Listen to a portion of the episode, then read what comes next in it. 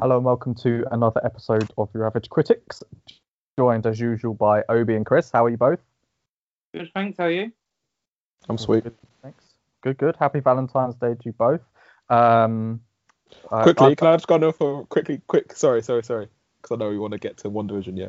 But um, my cousin, yeah, my cousin sent my mum a message saying Happy Valentine's. Is that weird?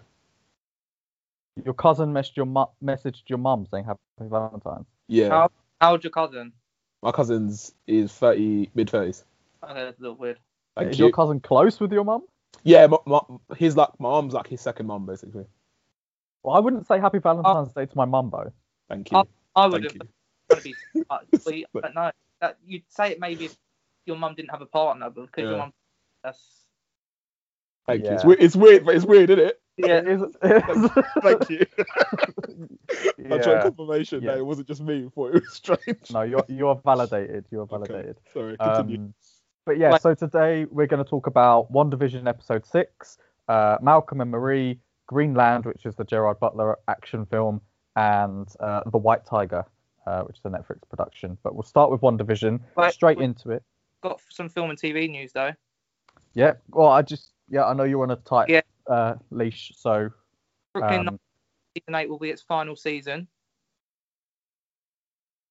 yeah, I mean they cancelled it already and then revived it, so it, it's it's not like I think the impact of that is lessened. Um, but yeah, has to Uh, end eventually.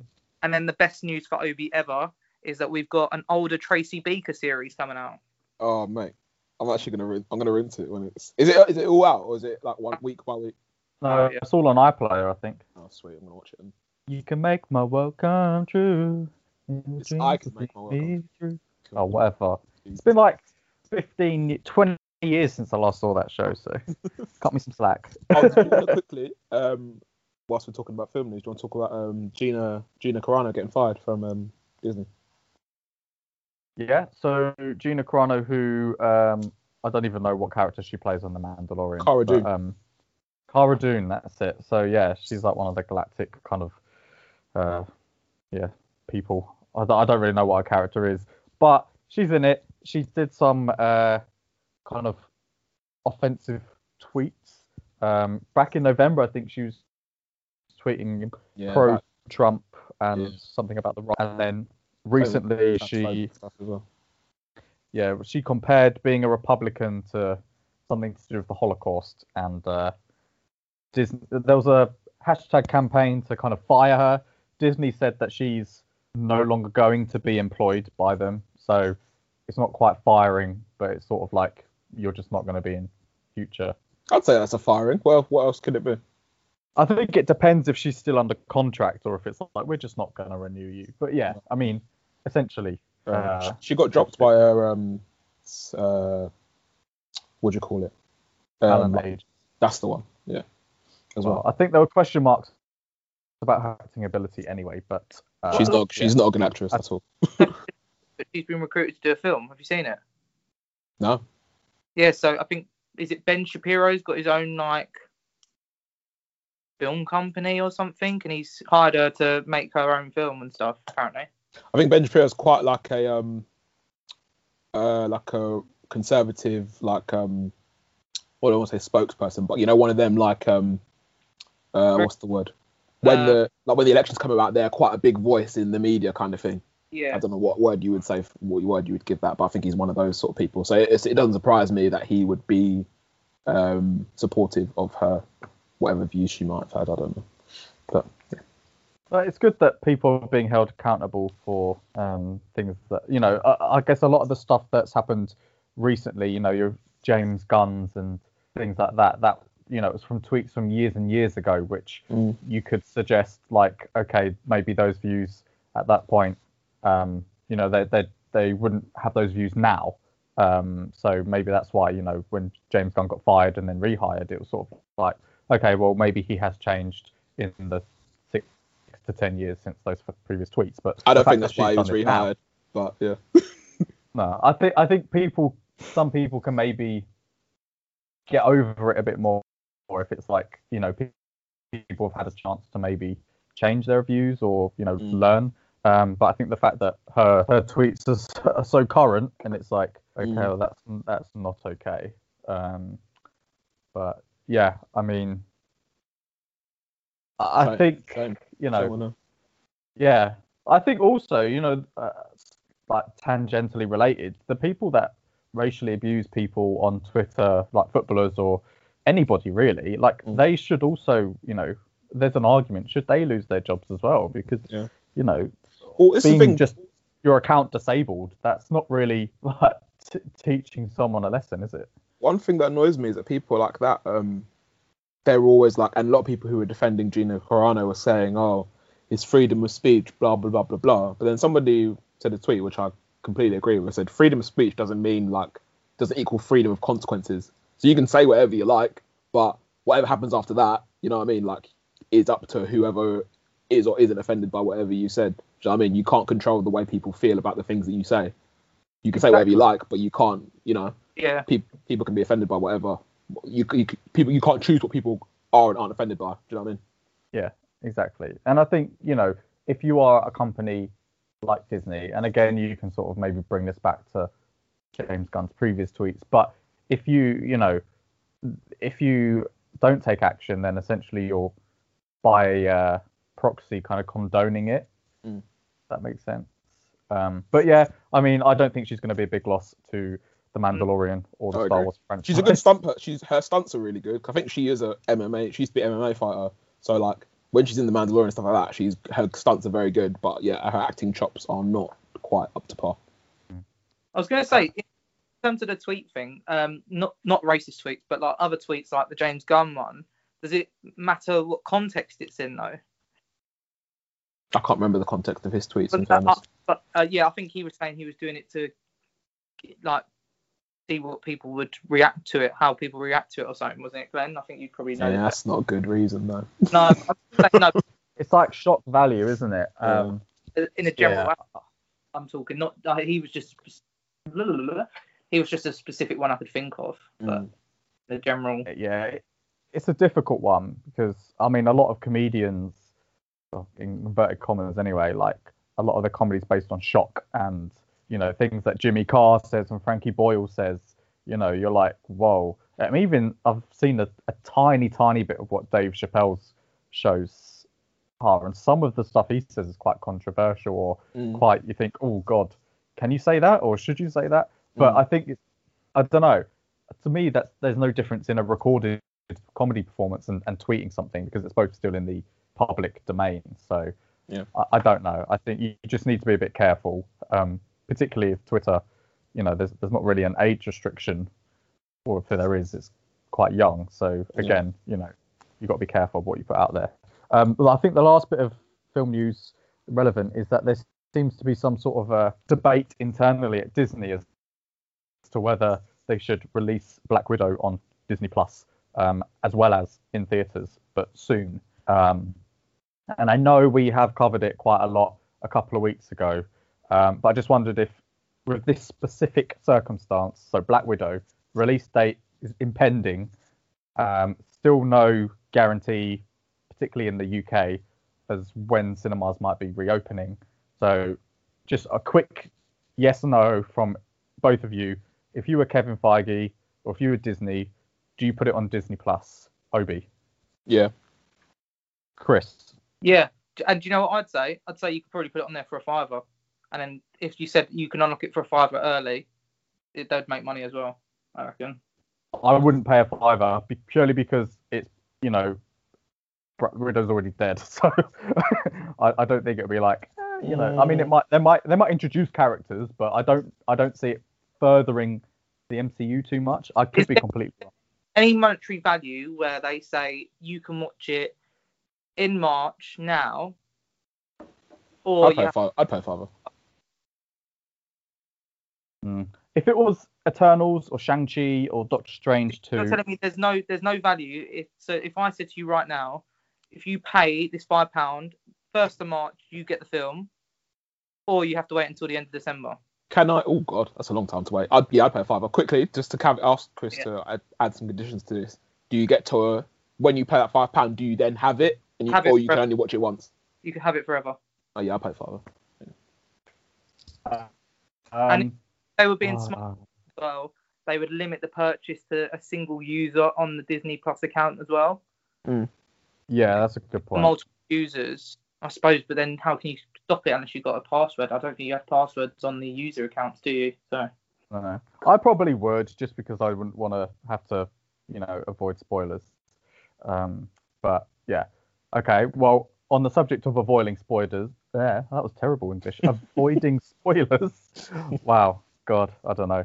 Um, avoiding spoilers. Yes, WandaVision. So uh, I tend to be on at both of you very early in the morning on a Friday to be like, oh my God, have you seen WandaVision? Uh, this week I had some training internally at work, so I couldn't watch it until five o'clock. But uh, you said so that you you you messaged us about four o'clock, like, oh, I presume by your lack of insistence on watching it that it's not very good. Yeah. Uh, but that wasn't to be uh, uh, an indictment on this episode. Um, so I'll just briefly summarize the episode. I won't obviously cover everything, so we can jump in with other plot points. But um, and we can debate the time frame, the time setting as well. But it seems to be set in the noughties. Um, on Halloween, you've got um, Wanda, Vision, Pietro, Billy, and Tommy. Um, and yeah, they're going like Halloween hunting. Vision, trick or treating, I think it's called, isn't it? Uh, Vision wants to go and explore other parts of the city, so pretends he's on patrol. Um, and then, kind of throughout the episode, you have um, Tommy and Billy, respectively, sort of uh, start to exhibit powers. So I can't remember who's who, but essentially, Mm. Speed, which is either Tommy or Billy, um, sort of uh, follows in his uncle Pietro's footsteps and has super speed. And then uh, the other one, Wiccan, um, you know, exhibits magical sort of telekinetic psychic powers like his mother. Um, and yeah, there's there's a few kind of interesting plot points here. So you've got um, Agnes is caught at the edge of the hex, um, and she seems appears to not know what's going on. Um, Vision sort of oh, hold, hold on, is she at the edge of the hex? Yeah. Because Vision Yeah. goes a long way before he reaches the barrier. Yeah, like ten feet, not far. Like she was Yeah, basically at the far. edge. It's the further you go towards it, the more you become less mobile in it. So she was basically at a Yeah. standstill. Ah, okay, Yeah. fair enough. Um, and then I guess outside the hex, you've got um, Darcy, Jimmy Woo, and Monica. Um, they're trying to find out a bit more about the head of swords, so they're hacking into his computer. Um, they reveal that Monica's DNA has been altered twice, which I guess we'll touch on again later. Uh, Monica and Jimmy go to find their um, galactic buddy, you know, the aerospace engineer, um, and eventually uh, Vision breaks through the barrier to a degree um, and starts to die, which Wiccan picks up on. I'm going to call him Wiccan, even though he's not referred to as Wiccan, Mm. just because I can't remember if it's Tommy or Billy. And No. then uh, to try and save Vision, Wanda extends the barrier of the hex to encompass pretty much all of Sword's um, kind of base outside. And more. It ends up and more, and ends up swallowing up Darcy, Mm. uh, which we, we don't know what's going to happen to her. So that is a very very brief uh, summary of the plot. Um, we will touch on kind of questions that get raised, but um, as a, as a whole, Chris, you go first. What did you think of this episode? Um, for me, it wasn't it wasn't the best episode. It it, it for me probably was maybe better than the first episode we saw of, of um WandaVision, but I think it's it's throwing a lot of curveballs this episode. I think it is what um intrigued me by the episode because um obviously as we were having debates in the WhatsApp chat saying about all the different bit- bits and pieces. Um, so I think I think this was, in a sense, like not a filler episode, but it felt kind of like a filler episode in, in a sense. This episode, um, Okay. But I think it opened a lot of. So it was good, but not as good as the others. But it opened, I think, opened a lot more. It made me ask a lot more questions and answered them. Yeah. Mm. Uh, What what curveballs specifically are you thinking So of? I'm rewatching it, because I wanted to, because I wanted to try and, I haven't, haven't got through it all yet. I wanted to prove to you guys that I thought, because I know we debated this Pietro character Is he going to be the same guy? Have they what what? Because because what were you saying in chat? You saying that you reckon they've m- molded him into one now? I think they want you to believe that this Pietro is the same Pietro who faced Ultron and stuff, not the X Men Pietro. Okay, because they literally, when you first start the episode, they mention the first thing you see is Darcy saying they've recast Pietro, and also when they're they're in a room together, uh, the three characters, uh, Rambo, Darcy, and Wu, and they're watching. There's TV screens in the thing, and I think Wu actually says, "Who's that?" Yeah. When Pietro's on the screen to imply that they that he doesn't know who that is in real Yeah. life, and I would assume he knows who Pietro is in real life. Chris, I'm I'm I'm a bit unclear as to what what point you you want to make right now. Can you clarify for me? So I'm, I'm saying- I'm not understanding. I'm saying, Sorry. I'm saying they're still two completely different people. I'm saying that they're not trying. I don't think they're going to try and make us believe that that's the Pietro going forward. Yeah, I think we know. Well, I'm. I, I think that the point of the point of it is that we know we're supposed to know that this is a different person, but the person who is saying he's Pietro is supposed to be Ultron Pietro, MCU Pietro. But Okay. obviously, like obviously, because we we've noticed that Wanda doesn't doesn't recognize his face. These lot don't recognize his face, so there must be something uh, different going on. But I don't think that I don't think they're gonna just. Um, I don't think the point of this storyline they're doing is to go forward saying, okay, yeah, this is just Pietro now, and this is the guy who it's Oh, who's you been. Don't think that. No, Oh, that's what I, I thought you guys were saying that in the chat. I was getting really confused. No, no, no. They're just presenting, like Yeah. in the hex, they're presenting Evan Peters as Pietro. But Yeah. what is interesting about the beginning of this episode is in the previously on WandaVision section, they actually show the clip of Aaron Taylor Johnson yeah, Yeah, um, as Yeah. Pietro. So they are acknowledging, they are literally acknowledging that they have recast, you know, that's, yeah. Because what you guys, I was getting confused by what you guys were saying in the WhatsApp, and I was like, I, no. I, I was like, I'm convinced you guys are. Also, oh, actually, yeah, just leave it at that for now. But, Also, yeah. Chris, um, if you've rewatched it recently, does Darcy say they have recast him or she has recast him? Oh, good question. I think she says Uh, she. She said, I've written it down. I literally wrote it down. She says she recast. She she literally said she recast Pietro. Okay, because if it was a they, then it would suggest that maybe Wanda isn't in control. But this is what we've sort of been fluctuating between for the last few episodes: is is Wanda in control? How much is she in control? Is someone maybe behind it? Because o- obviously, you know, the last episode you had Agnes sort of being like, "Oh, let me redo this," or "Is that okay?" You know, sort of asking Wanda as if she was like the director. And again, in this episode, you get Herb saying something similar. Yeah, Um, Herb said. Herb said, "Do you want? Do you want something changed?" Question and question mark. I've written. yeah. Um, what was that in response to? So she said she was asking him about Vision, and he Mm. said, "Oh, Vision's not on patrol tonight." And she was about to say something, and then she went, "Oh," uh, and then he went, "Are you okay, Wanda?" And then she was like, she said something else, and then he goes, "Do you want me to change?" Do you, uh, he went, "Do you want something changed?" Okay. As if to say, like exactly like what Agnes did. Do you want something changed? That's how I saw it. I also, I'm still of the opinion that he was saying stuff faster than Pietro was doing it as well. Just saying. But I know this- he fast, but you don't. Even if he's fast, you don't see something happen before he's done it. So it's like he was giving. It was like Herb was giving the cues. So to begin with, Pietro stole the sweets, and and, and Herb went, Pietro stolen the sweets. And then before Pietro had smashed the pumpkins or done the city string or done the other thing, Herb had said it before it happened.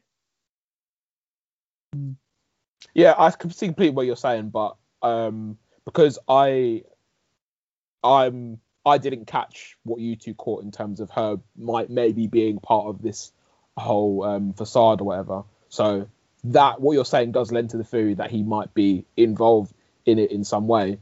But then um, I just took it as Pietro being like as a as like a sitcom sort of vibe. Pietro it's like it being funny that Pietro is so fast that he's doing these things before the things even happen. That's how I took it. But again, I could be completely wrong. Okay.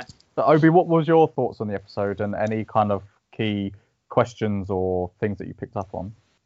Um, similarly to Chris, I think it's a good episode, but I think the last two episodes have been better. Um, Yeah. So yeah, not to say that it's bad, but um, I think the last two episodes kind of left you with a few moments where like, oh wow, like or oh god, like I can't believe this is happening or something like that. This episode didn't really do that. Maybe towards the end when you're like, okay, what's going to happen with the hex expanding and stuff. Um, I I didn't love it, but I did I did like it. I think some of the questions that are that are more posed in this thing, it's, I suppose on the outside of the hex, they kind of um, lead towards. I can't. I keep saying this this sword guy. It's really annoying because I want to know his name. I think it's maybe Tom or something. Tom something. The guy who's head of sword. They think obviously clearly he's up to something. Um, Darcy's hacking whatever and found out that he had footage of something else. He didn't share it with anybody. Blah blah blah. So that guy's up to something. Curious to know what that is. Obviously, like you say, they're going to see the space engineer. Curious to see who that is. Um, in terms of what's going on inside the hex, I think it's it was interesting to see Agnes fro- freezing up outside, close to the when she was close to the wall, because obviously uh, we've all and plenty of others, I'm sure, have theorized that she's part of whatever's going on inside the hex, but she seemed to be not able to control uh, what she was doing. So I don't know if maybe it's a case of um, she was faking it, maybe, or because I, I have a feeling that she might be. I feel like everything she does kind of intentionally impacts what Vision does and how more much more conscious Vision becomes of what's going on. Um, so even in this episode, when he sees her out and on the outskirts of the thing, um, her doing him pressing on her head and her talking about whatever, whatever she talked about prompted him to cut to keep going towards the hex and go try and pu- push outside of it. So I don't know if that's I don't know if she's maybe just in here to try and cause some sort of chaos or if she actually was under um if she, if she actually is under the control of this hex like everybody else, but it doesn't seem that way. I, I'm I'm wondering whether I think she's playing the fool a little bit, and I'm wondering whether she's using I vision. think so as well. I, I reckon she's using vision to test Wanda's powers a little bit I think so as well. because um yeah I just like just because I'm literally at, I'm literally at the point in the episode where you're talking about, and she immediately says help me, but I think it's maybe a bit um is it symbolism or metaphorical or what's the other word? She's like she's literally dressed as a witch, so it makes me feel like yeah, maybe yeah. she It's is a a, bit witch. on the nose. yeah.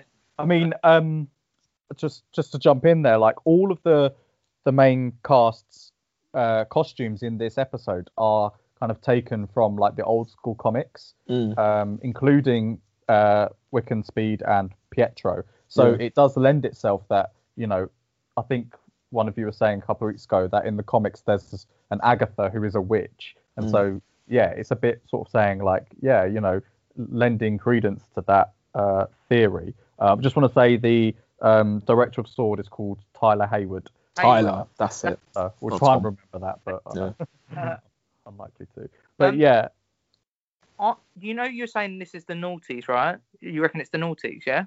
yeah, I think there's, I think there's, um, either it was differently uh, aired in America, or they were on purposely doing things wrong to show that Wanda's not fully in control.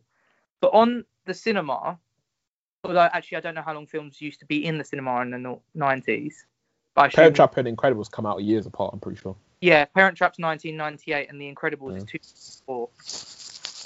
yeah, Yeah. that's that's what threw me because I presumed this would be a '90s episode, but Mm. the intro was very Malcolm in the Middle, which is uh, came out in the year 2000. Mm. And then, like you said, you've got Parent Trap, which was late 90s, and Incredibles, early noughties. So I'm wondering if they're blending the two because Yeah. maybe, maybe from a sitcom point of view, they were quite similar. I don't know. I think. Uh, sorry, just to interrupt you. I think it is like a mishmash of the two because, um, to be fair, I didn't catch the Malcolm in the Middle thing, but now that I wa- I watched the Malcolm in the Middle intro on YouTube again, and they are very very similar. So yeah, I think Yeah. obviously that's hom- homage to that.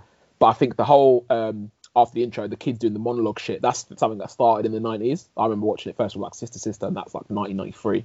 So I think that's a thing where obviously happens in Malcolm in the Middle as well, but obviously that's that's something that I, they would have gotten from 90s sitcoms as well. So I think this is like a, just a blended. They're probably thinking, "Oh shit, run out of episodes, so we need to start mixing decades," kind of thing. Um, and I would reckon that some of the stuff that was in last episode, which was 80s, probably had some early 90s stuff in it too. Yeah, I mean, maybe this is to suggest that, um, you know, there's a the contraction of time is a contraction of Wanda's power. I don't know. Mm. Maybe maybe there's something in that. Uh, we don't know. Or maybe like you said, it is just a time constraint thing. Um, but yeah, I mean, we did sort of suggest after the first couple of episodes that towards the last few episodes of the series, there'll probably there'll be less sitcom stuff, more it will blend between like a you know the sword part and the sitcom part, and we're sort of seeing this now, Yeah. particularly with the hex extending. And this is another thing which sort of suggests that Wanda is in quite a lot of control because she then herself expands the hex considerably, Mm. um, and it seems relatively easy for her. So her powers are evi- evidently quite large.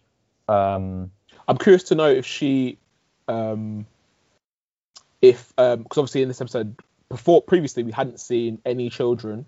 Um, then Vision asked in last episode where are all the children. Then this episode we get loads of children. Pietro makes a point of that, saying like nice touch, adding in the children kind of thing. I'm wondering if uh, it consumes more and more of her power, um, the more people she's controlling, kind of thing. Maybe that's why she didn't add, she didn't have children in there um, to keep her power levels up. But then obviously she's gone and expanded the whole fucking thing. So I don't really know. now I don't. Now now I don't really know Yeah, how powerful she is. doesn't seem to have weakened her very much. Yeah. I was gonna say I'm literally on that I'm literally on that point now, and he's saying like he's saying about the ethical point of view of it, but he's like impressed by her powers, Mm. and he said, uh, "Did you keep And- the kids and stuff?" The things that Pietro's been saying in this episode as well, like makes the way he's what he's saying and the way he's saying it, it makes me think that uh, obviously that's not, and we're not supposed to believe that that's Pietro, um, because he's saying some stuff and it's like like I know what you're up to kind of thing, and it seems quite sinister. So I'm curious to know who that's going to end up being because it's obviously not Pietro Yeah. and it's not the X Men geezer either, so it must be somebody completely different. I reckon they put this world's actor version of him, and then they're going to coincidentally link it to X Men, maybe, or he's suddenly going to get his X Men powers from the being inside the void. He's already got powers. Oh yeah, true. Yeah, but he might have got him as he got. Oh yeah, that's a good point. Yeah, good point. I do, I do, I, I like Evan Peters as an actor, and I like uh, Pietro. So I would like to see him continue in the canonical MCU. Um, I also didn't mind Aaron Taylor Johnson, um, but I Eh. can't, I can't imagine he's going to come back. But there was, I did like the touch of the kick-ass reference. Yeah, that was funny. Obviously, Evan Peters in there, uh, Aaron Taylor Johnson. But I don't know. This this series is surprising me so much because Marvel have never been that on the nose about Mm. things. Um, you know, referencing Kick-Ass to me is like breaking like not even the fourth wall. It's it's it's actually saying like we we know that both of these people are actors, which obviously we as an audience know that, but normally in film, it's sort of like Kick-Ass wouldn't exist because Mm. this character is, you know, played by that actor. So I don't know what's going on there. Maybe it was just a nice little reference, but I think it um, was just a reference. I don't think it was any reference to the, to the film in any way. I think it was just a little nod to like the fans, like, oh yeah, we know that They- both these kids are kick ass. I'm pretty sure he says it. They say kick ass twice as well. Just Yeah, they like, do. The kid says it, and then Wanda says it as well. yeah, proper emphasise the fact that Yeah. because they're both in it, aren't they? They're both in kick ass. They're both in it, yeah. Kick Yeah. ass and, and ass kick. And ass kick. Yeah. no, no, he's not ass kick. Is he not? No, diff- they recast him Oh, did they? Oh, shame. film Oh. because he Um, went he went to do X Men. Ah. So on Pietro, uh, I, I I know I'm labouring this cameo point, but Elizabeth Olsen said it, so I'm holding her to it. So Pietro is in this episode quite a lot. Presumably, will still be in it in the next episode. Mm. I'm just assuming. So that leads me to suggest that he is. This is not a cameo. This is more than a cameo. So again, tell me I'm just haranguing on about this for no reason. But should we still expect a cameo? Should we expect whether whether we can debate till the cows come home whether whoever ends up being is a Luke level or not? But do we expect another cameo? And do you think it will be this mystery space engineer? Um, I think we are going to get somebody. Um, I have a question though, actually. Um, does it count as a cameo if it's if it's a face that we've never seen before? Yeah, Okay, I'm just checking. But um, Oh, a cameo to me is like a, a small a short. kind of like guest appearance essentially. Okay, fair enough. But um, I think we will get somebody. I think it will end up being whoever this engineer person is. I think will be the I don't know of it all. But uh, like we were say, like you were saying, um, however many weeks ago when Elizabeth Olsen first said this, we are setting ourselves up for disappointment because if it whoever it is, we're going to be like, oh, okay. Like I think because there's no, especially with the way she set it up by saying Luke level, there's not going to be anyone, in my opinion, there's not anyone who they could show who would be a Luke Skywalker, Mandalorian level comparison. So whoever it is, we're going to be like, oh, okay, fair enough. And if it ends up being no one else, we're going to be like, oh, okay, it was just Evan Peters. So then Yeah. we're going to be like, oh, mm. so it's a kind of like a, lose lose, to be honest with you. Yeah. yeah. I mean, No, so if we saw the two speedsters together, that's not Luke level. If we see John Krasinski or the old person who plays Mr. Fantastic, that's not Luke level either. Nope. No. Especially saw- because they already said there's going to be a Fantastic Four film. So it does. They, they take away the element of surprise, in my opinion.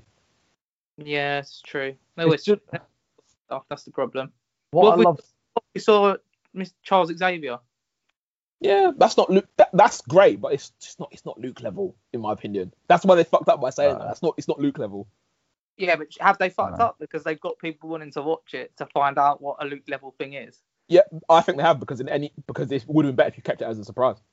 Yeah, and, true. and any way you give it now, it's going to be, in my opinion, it's going to be a disappointment. yeah.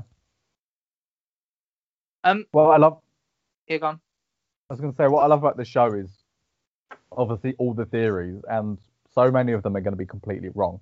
But so there was someone on Twitter, and they were like, "Okay, well, today today's episode, episode six, was 90s noughties, so it suggests that the next episode will be late noughties, early tens potentially." And they were like, "What came out in the late noughties, early tens? The American Office." And who's in the American Office? John Krasinski. And they're all that's like they're thinking it's going to be an office style episode where John Krasinski turns out to be Captain whatever his fucking face is. And I was just like, I was like, that is so far fetched, but I really like the thought that goes into it. You know, people breaking down literally everything.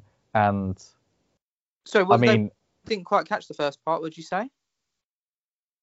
they were sort of linking the American Office and John Krasinski being in that to potentially introducing him as Mr. Fantastic in Oh, that's cool. the next. If they could pull that off, that'd be really funny. yeah, I mean, yeah, I, I, I don't think that's going to happen. No. Um, also, we're now in the final three episodes, which um, Paul Bettany has already said is going to be more kind of like an action Marvel film. And with these episodes reportedly being close to an hour, um, including the very, very long credits, um, it should be, you know, the total running time across the three will probably be, you know, just over two hours. So um, hopefully, hopefully, uh, we do get some good action and stuff. I, I still don't really know where it's going because we've debated whether Wanda is gonna be the villain or a villain of Doctor Strange 2. So does she come out of this, you know, more evil, more powerful? Are we gonna see Mephisto? I mean, how do you guys see it? I mean, I know I ask you to call it every episode, but the more info we get, the more accurate we'll hopefully be. What, what do you think? Um, I think. Mm, I think. I feel like they might throw us a curveball in that. Um, we we maybe in the next two episodes we lead up to the suspicion that Wanda is being controlled or she doesn't have fully full control of what's going on, everything around. But in the end, it turns out actually she does. I I think that Wanda might be the villain of Doctor Strange. I think. Um, so I reckon that something something mad's gonna happen. I reckon it's gonna involve her children, um, and that's gonna cause her to go nuts. Um, I think it's gonna be something to do with that. I think um, Monica is probably gonna have powers in the next two three episodes, or some sort of something fucked up's gonna happen to her because of the molecular molecular structure change that we were talking about a minute ago. Um, Vision's gonna die again. I think Vision. I think Chris said in, in the chat, and I agree with him. I think Vision might sacrifice himself in some way to help Wanda escape. Um, but I'm curious to know what. Um, so his Vision? his Vision, Vision is dead, right? Because when he, as soon as he came out of the hex, he was dying. So he's Yeah. dead, right? But did you Yeah. did you notice that his the Infinity Stone was on his head and the Infinity Stone didn't disintegrate as he came out the hex? Mm. That's a bit odd. Well, the Infin- the Infinity Stone is um Shouldn't be on him. Should be shouldn't be on him. Yeah, exactly. Yeah. Yeah. But it's on his head. Like I literally just watched it and it's on his head and it doesn't disintegrate. Yeah. Also, I want to make the point that um, Pietro goes, it's not like your your dead husband dead husband can die twice Mm. before she blasts him away. Mm. And then um yeah, so I I yeah, I think he's dead, but I think because they obviously they talk about that thing cataract they find on the the the, the screen, right? Cataract. I don't remember that. Can you enlighten me? I can't So uh, when Darcy's investigating some shit, remember. she looks up Hayward. She notices there's a file called cataract. Okay. and obviously cataract's something to do with the, the lens of your eye, or like I think it's double Yeah. vision something. Okay. Which, in case double vision, I mean it's a Yeah. long shot, but like obviously two visions. Yeah. Or Could be. trying to, Could, or trying could to just be a code name to to life. Could just be a code name, Operation Cataracts or something like that. I also just noticed now because obviously I'm rewatching it as we're talking to just try and find any more bits we can talk about. But when she blasts Pietro away after he says about your husband can't die twice, um, I noticed the tombstones had names on in the background. The the, the set tombstones that are just like meant to be um, just for ornament's sake for everyone in the the village. Mhm. One says Janelle M. Samuel Samuelman, who I believe is the assistant director of. Oh shit, she is the assistant director of Sword or Shield. I've never heard that name in my life. Well, no, I, I just looked it up. Second unit director or assistant director, Oh well. and then there was another one called Doctor Rivers, and I've, I couldn't find anyone called Doctor Rivers, so I didn't know if that was linked. Mm. To A, a, a second unit director is normally uh, like a film term. Oh really? Oh Yeah. right. Um, forget it then. It, It might be. It might. That might be connected to how they like at the. Uh, I don't know if they still do it now, but the first two episodes they did the end credits and they were just like for the end credits for the show and they were just like made up names. Oh, okay. Fair I might enough. be able Yeah. to, might be linked to, linked to that might- maybe. Okay, because yeah, fair enough then. Uh, but yeah, that's yeah. But the cataract thing, I think there's something going on there with Sword because um, Darcy looked it up, but obviously she's not gonna be able to tell anyone because she's now being absorbed by the uh, thing. Mm. So if Wanda turns out to be a villain in Doctor Strange 2, do you expect her to come back to the light, you know, as it were?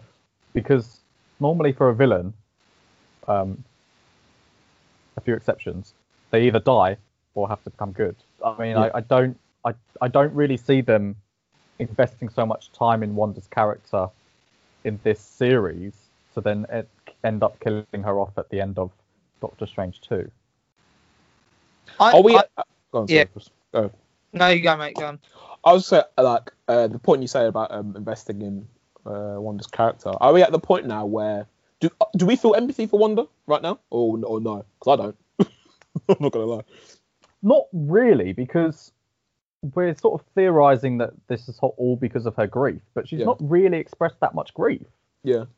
She, you know, she's not shown much vulnerability, weakness, or anything like that. So it's quite tough to feel too much empathy for. I feel like it might be a thing where, like you say about the grief, I feel like maybe that that all comes to a head in the next couple of episodes where she's like properly grieving, and then she has like a turn where she's like, "I'm not gonna let this happen to me again," and then she becomes all evil and shit. And then I don't know. I feel like one of these kids might die or something because they know like obviously the, uh, she was a twin, one of their twins died, and I reckon one of these twins might die, and then that's and then that sends her into a fucking spiral of madness, Well, a multiverse of If- madness. Some might say.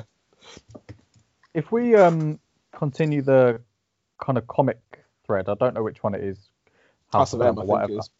So in that, she does manifest two children, Mm. and um, but when her manifestation ends, the children also disappear, and she, I think I might be wrong, but I think she then makes a deal with Mephisto to bring them back in real life, and that's when they become Wiccan and Speed. Um, so I I wonder if they'll go along with that because we are getting strong suggestions of Mephisto. I mean, Pietro says in this episode refers to them as Devil Spawn, Mm. Um, Agnes is obviously in her witch costume. Um, so I'm wondering, yeah, when maybe maybe episode eight, the hex is gone, or even episode nine, her children then disappear, Vision disappears, and then she sort of thinks, right, she's in her desperation. She's like, okay, Yeah. I, I, I, I don't think the kids are going to disappear because Monica Rambeau made uh, implication that the kids were real. what did she say?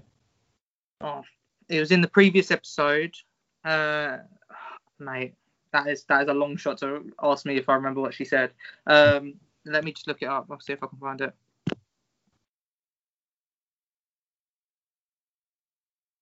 Obi, any thoughts on on that? Oh, he's on mute.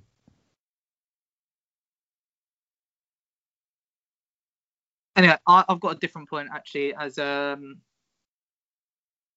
um, I I don't think Wanda's going to be the villain of the next one because the multiverse of madness makes me feel like they're going to open doors to the multiverse.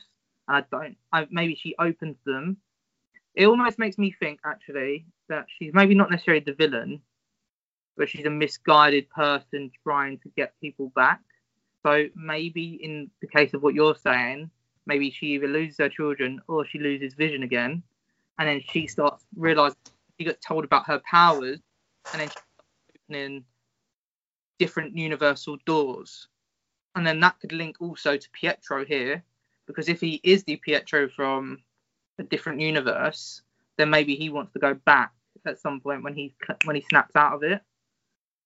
Can I Yeah. um, can I'm I just- interrupt really quickly? Yeah. Sorry. Um, because I was on mute a second ago and Glenn asked about, or you, uh, you two were mentioning about the um, the things happening in the in the bubble being real life. There is a line. I think Chris, you are right. There was a line. I think maybe two episodes ago, where um, Monica says something or other about things that are created in there are then real or something like that. There is a lot. I can't remember what it was, but you, I do remember hearing this something similar. So um, I think these, I think these twins, if the um, hex ceases to exist, I think they will be real people, real characters. I think. Can I also say I'm still wondering what the hell happened to this, uh, the guy in the bee suit. We're never gonna find out, are we? But, I mean, Chris, you make a good point about Pietro. You know, if he has come from a different universe and somehow has been manifested in here, then it makes sense that he might also be under some level of mind control. Um, and He so, did- he, Oh, sorry, sorry, sorry, sorry. So he might, when the hex is over, might be like, "Hey, where the hell am I? You know, where's uh, Sansa and where's uh, Sansa. James McAvoy? You know." Sansa. You're an idiot. you just, you just incorpor- incorporated Game of Thrones, X Men, and real life. You're an idiot. But no, I was going to say that um, he does say, um, I don't know if, if you said this already, Chris, but um, Pietro does say, last thing I remember was um, three getting shot in the chest, and then I heard you calling me, and then I ended up here. So I don't know if that's a thing where. Got it literally written down for you, Ob. On, sorry. Go on. I got shot like a chump on the streets for no reason at all. Next thing I know, I heard you calling me. I knew you needed me. Right. So I don't know if that's a thing where I'm curious to know if that what he said there is sincere or if that's a lie. I Well- don't know. Well, the previous thing he said would imply that that might not be that sincere because he goes, came to town unexpectedly, create tension with the brother-in-law, stir up trouble with the Rugrats, and give you grief. I mean, that's what you wanted, isn't it? That's what he says. I Yeah. think so. Which Yeah. yeah. He's a actor too. Yeah. yeah. Yeah. This is good. This is good writing, I think, because we're Yeah. it's posing lots of questions. Mm. Um, question: What the hell was the uh, Yo? Was it Yo Shark advert about? Yo, magic. Yeah, what the fuck was that? Go on, Glenn. Glenn, you had a theory, didn't you? Oh god. So this is a theory I saw on Twitter, but essentially if, if all the adverts are somehow manifestations of like some form of Wanda's subconscious. So the advert is a kid deserted on a desert island and he's hungry. A shark gives him yo magic yogurt. Um uh, but the kid can't get the lid off and eventually dies. So it suggests that if he had eaten the yogurt, he would have survived. So they are now, and this is a long stretch, but bear with me. So the theory that I saw on Twitter suggested that they are now linking magic with life. The yo magic with the yogurt would have sustained this little boy's life because there's been the whole thing throughout this series. Can Wanda actually create life? Mm. Like obviously without giving birth, but you know, manifest life of real organic matter. Vision is a synthezoid, so she can probably reanimate him some way. Mm. But there's this whole thing about can she create life or re uh, resurrect life? Mm. Um, and I think that's what this advert was trying to suggest is, you know, magic can't bring life because he was this kid was unable to open the yogurt lid. so some someone evidently got an A on their media studies. But I was thinking it might be um, also related to like just vision in general, in that basically vision might be uh, like that kid might have been a metaphor for vision, in that without Wanda's magic, he will die. but that was just what I thought. But yeah, your your your theory sounds better. uh, I, I don't want to take credit for that theory. Uh, I can't. I have to credit someone on Twitter, but sorry, I can't remember. That person's theory sounds better. Yeah, I'm trying to find out. I'm trying to quickly Google whether Quicksilver in the X Men films was ever shot or shot at. He got no. I remember his his leg got broken. Um, I I I don't think he was ever shot at. Um, like and and, and the bullet actually hit him. Obviously, he was getting shot at in the first class or maybe Days of Future Past, where he did the whole kitchen scene and he moved the bullets around all that shit. But he didn't actually get shot in that. Um, but yeah, no, he had he did that. He had his leg broken, but I don't think he ever actually got shot. I think Dark Phoenix fucked him up once as well. That's about it. Well, I can't remember. Sansa. Cancer? Sansa. Oh, Sansa. I was gonna, I was gonna say. That's a miss, was that, Chris? Uh, that's a miss here. That is definitely. I Apparently, Um, Men's Health reckon Yo Magic commercial in WandaVision warns of impending death. okay. Guess you could say. I mean, it's a little boy, isn't it? So your your suggestion about one of the twins dying could be legitimate. Um, so Monica, um, her DNA has been altered twice. Mm. There's, um, you think Obi, she's then going to get powers. I, mean, so, yeah. does, would that stretch to Darcy and all these other sword agents? I'm curious. Go on, Chris. So I think we're gonna say the same thing. Go on. No, you go, you go for it, mate, because it was poised to you. So you go for I, it. I was just gonna say. I think one. Uh, they make the uh, Darcy makes point of saying that. Um, what's her name? Fucking hell, Monica went through the thing twice. The for, the hex twice. So her her molecules have been rearranged twice, two times. I think they say. So I reckon maybe it might not happen to everyone else unless they all go through it twice. Maybe that's just Oh. my. That that's that's kind of what I was going to say. I was going to Okay. say, as in, she's the only one who's actually like exited it. Right. So like, if Wanda just takes down the barrier, my assumption is that people in the barrier don't get affected by the barrier touching them, Mm. like, Mm. as they exit. So as long as no one else exits, I think Monica's the only one who's going to get the powers. So that technically is what you're saying. She's gone Yeah. for it. Therefore, But I do think the way that this thing's expanding, um, this hex is expanding, I feel like, mm, do I? But just to be honest, if if it was me of my own free free thinking and not any outside influence, I would think that this would is almost certainly going to lead to mutants in some way, shape, or form. But the fact that I'm just using, to be honest, Disney could just be like duping us. But the fact that Disney have barely entered anything X Men related in any of like their announcements or anything like that makes me think that they're not going to get to the X Men for a while. Um, but I could be so it makes me think that maybe it's not. This isn't going to lead to anything X Men related. Um, but I hope it does. Maybe they're just keeping it keeping it stum so that we we are surprised. That'd be great, to be honest. Um, so yeah, I don't know. I hope I think it will lead to definitely her getting powers and maybe somebody else getting powers who maybe then becomes a, a- an antagonist for uh, the team, sword, whoever. I don't know. But they, and they'd be like an evil person kind of thing. Yeah, I think it. I think it would make a lot of sense for them to use this as an opportunity to introduce mutants. Um, I mean, it's probably the most, the least, uh, probably the least contrived way of doing it. I think.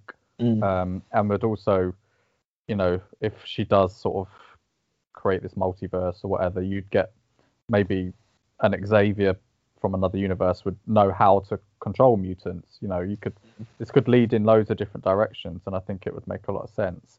Um, I think you could also then in the future, um, down the line, like like you said, if there is a villain who is a mutant, they could you know be like, oh yeah, I was in Westview at the time, but we Yeah. just didn't, we just didn't focus on them during WandaVision. So because you know the initial Wonder uh, Westview population was about three thousand, and we've only seen a handful of characters. So Mm. you know now she's expanded it to who knows how much further. Um, yeah, it would make a lot of sense. Um, and I think also, I mean, yes, Marvel release, you know, titles to build hype, but I think that they've also got enough credit in the bank that they could just slip a, you know, slip a backdoor kind of pilot or backdoor way of the mutants. and When was the last time they did that? Sorry, just curious. When was the last time they did something and and it wasn't planned or announced months or years ahead? Have they ever done that? I don't think so. Interesting. It'd be Uh, really cool if they did, but I just don't see it.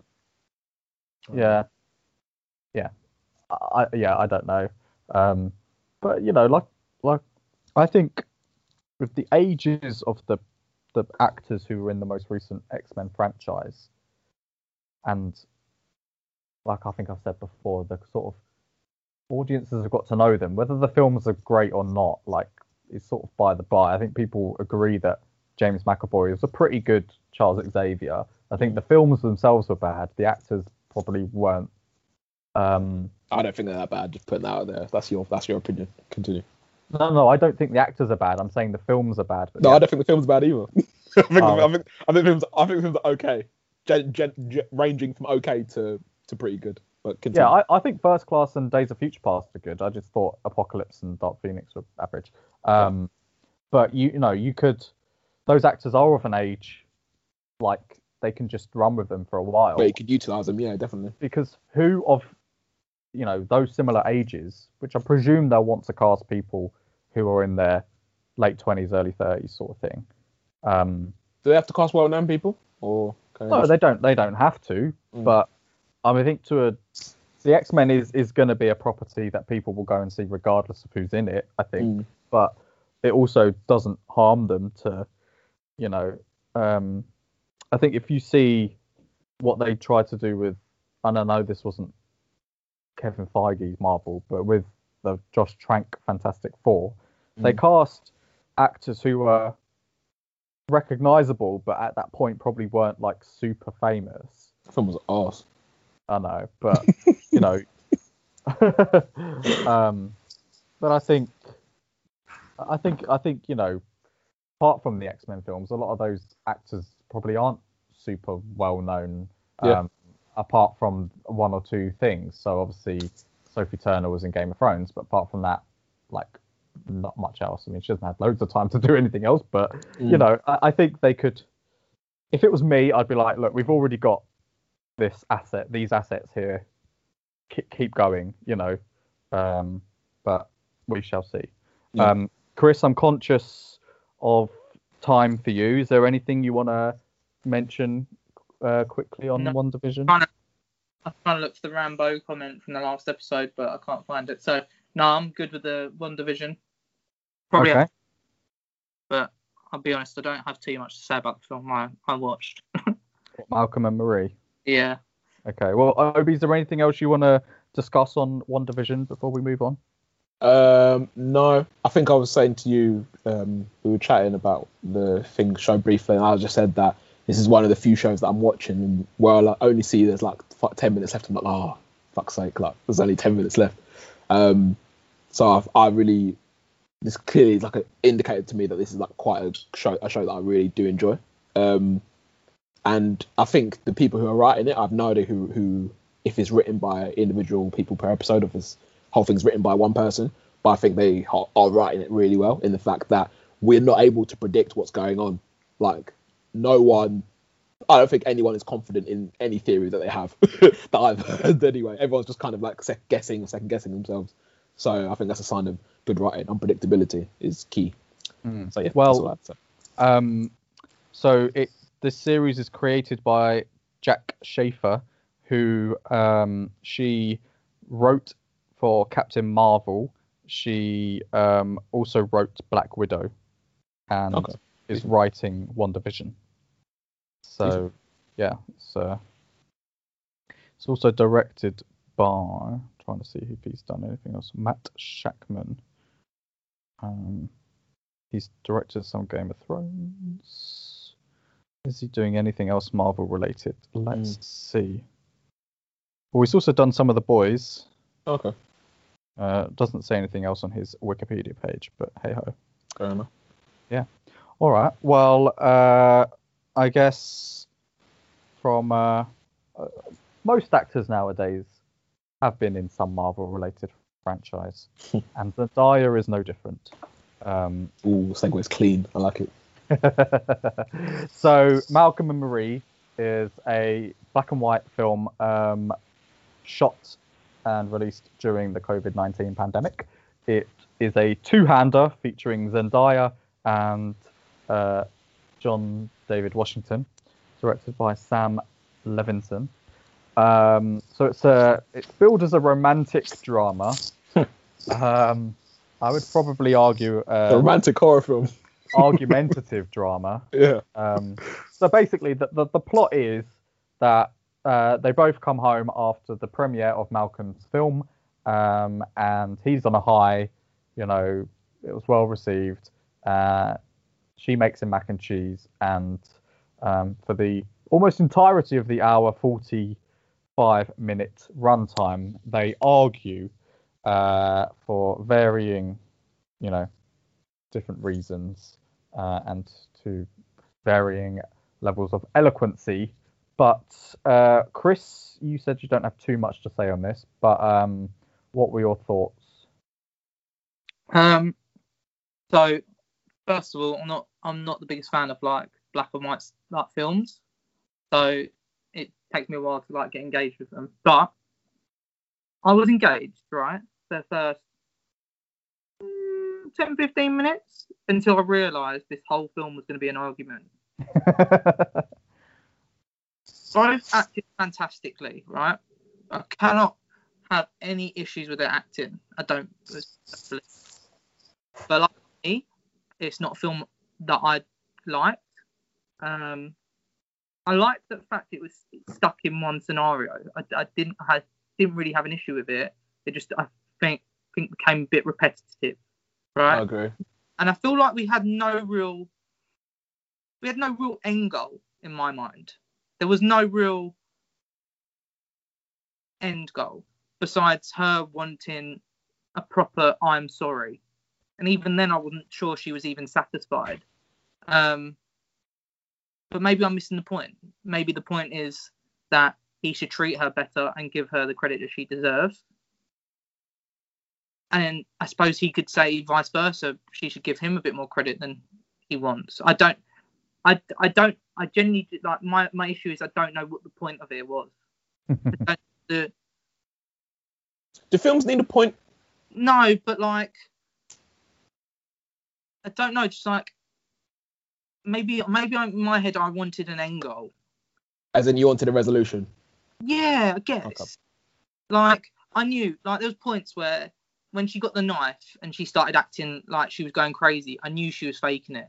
I knew it. Like, um, and like I thought it was a bit bizarre when she just disappeared, and then she was saying she went for a wee outside. I, I, it was slightly peculiar.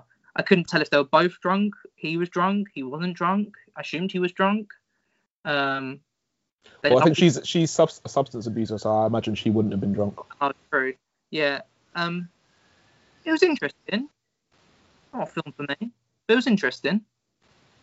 Um, both acted great. I think they're both fantastic actors. Actors anyway. Actors, actresses. I think they're both good anyway. Um, yeah, it was okay. I don't know what your opinions are of it. Should I go next or no? yeah, yeah, go for it. Um, I so Tell me if I'm missing a point here. If there's a point. no, to be fair, I don't think you are, Chris. Um, I liked it more than you did. I think I I in general like the film. Um, I agree with you that I think it w- is a bit repetitive uh, because it's pretty much apart from um, Malcolm's 10 minute rant. I don't know if it was 10 minutes, might have been more uh, about the that writer from the LA Times, whoever that that writer might be. Um, uh, I've got a little um, funny thing about that when we come to it, actually. Um, apart from that, it was literally an hour and 45 minutes of two people arguing, um, which it can be a lot to it's, just, it's a lot to digest, I think, because there wasn't really anything to break up the scenes either. Um, I was saying to Glenn before I watched the film that I was hoping to see some acting, acting from John David Washington because I don't.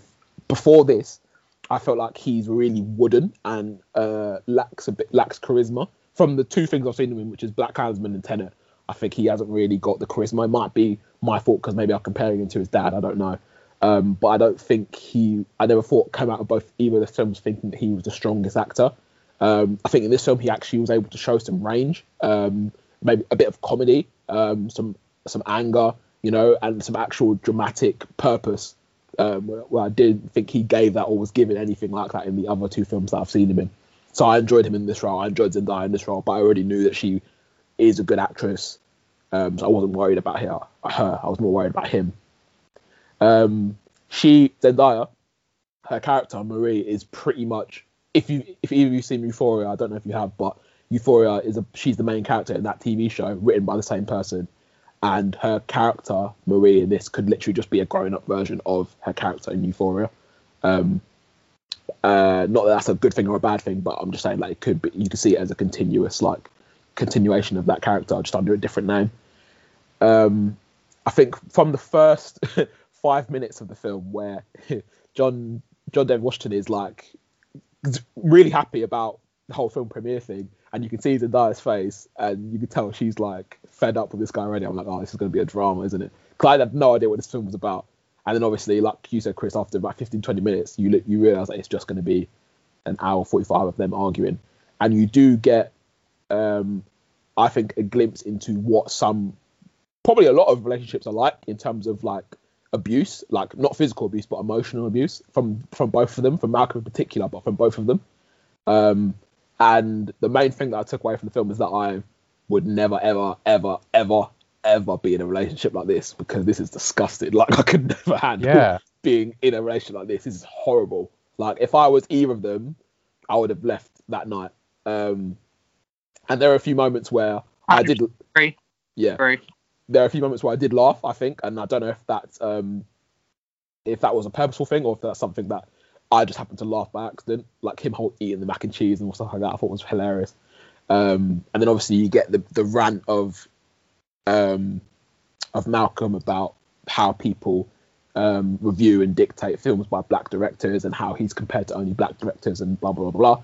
And Glenn sent me an article about um, by a black uh, uh, black writer about the film, criticizing the film for basically saying that um, should these views or opinions come from come from a white director trying to um, trying to give a voice the voice of a black, of a black person if that makes any if I, if I butchered that sorry Yeah. um, and I thought it was really interesting actually that um, but we can get into that in a minute but yeah overall um, I quite enjoyed it um, but I wouldn't watch it again no no fucking way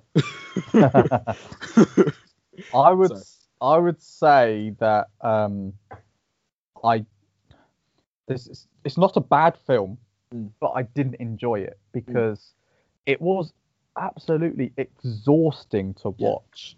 Like some sometimes you can watch a two-hour film or a t- f- film over two hours, and you think, oh, that went quite quickly. And I think Greenland is an example of that.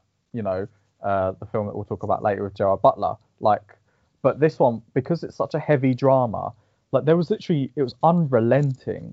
Mm. There was, apart from the, a brief maybe five minute scene where Malcolm and Maria sort of play playing and kissing and sort of you know uh, being flirty with each other that very also very quickly turns into an argument Mm. and sometimes i felt the script didn't flow very well between those sorts of uh, pauses in in drama Mm. it was sort of like, and this was written pretty quickly from from all accounts, but they'd be like hugging and kissing, and then all of a sudden one of them would be like, "You didn't do this," Yeah. or or well, how about this? And you're like, oh my god, this again. You know, you know when I I'm sure we've all had arguments with people, whether it's family, friends, or whatever, and like you think you've got to the end of the argument, and then like five minutes later they're like, Oh yeah. wow, this, and you're like, oh my god, are we still on this?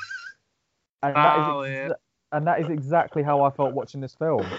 I was Uh. like, just say your piece, just say it all, get it Oh, all out there. Don't don't like be like, oh yeah, we're cool. And and I'm not, you know, and it's the writer's fault. But you know, when Marie's like, all I want is a thank you, and then it's like, oh, but actually, uh, you didn't give me credit. But actually, I know eventually it all ties back to the thank you. But you're sort of like, oh, just get it out. Mm. I don't like arguing, so it's sort of like, just just say it and then move on. And they were both awful to each other. Malcolm, I think, was a lot more awful to Marie I, I agree. in it, and it sort of was uncomfortable from that regard because you've got uh, a male writer director writing about a male character berating his much younger girlfriend um, and then like using her substance abuse against her and Mm.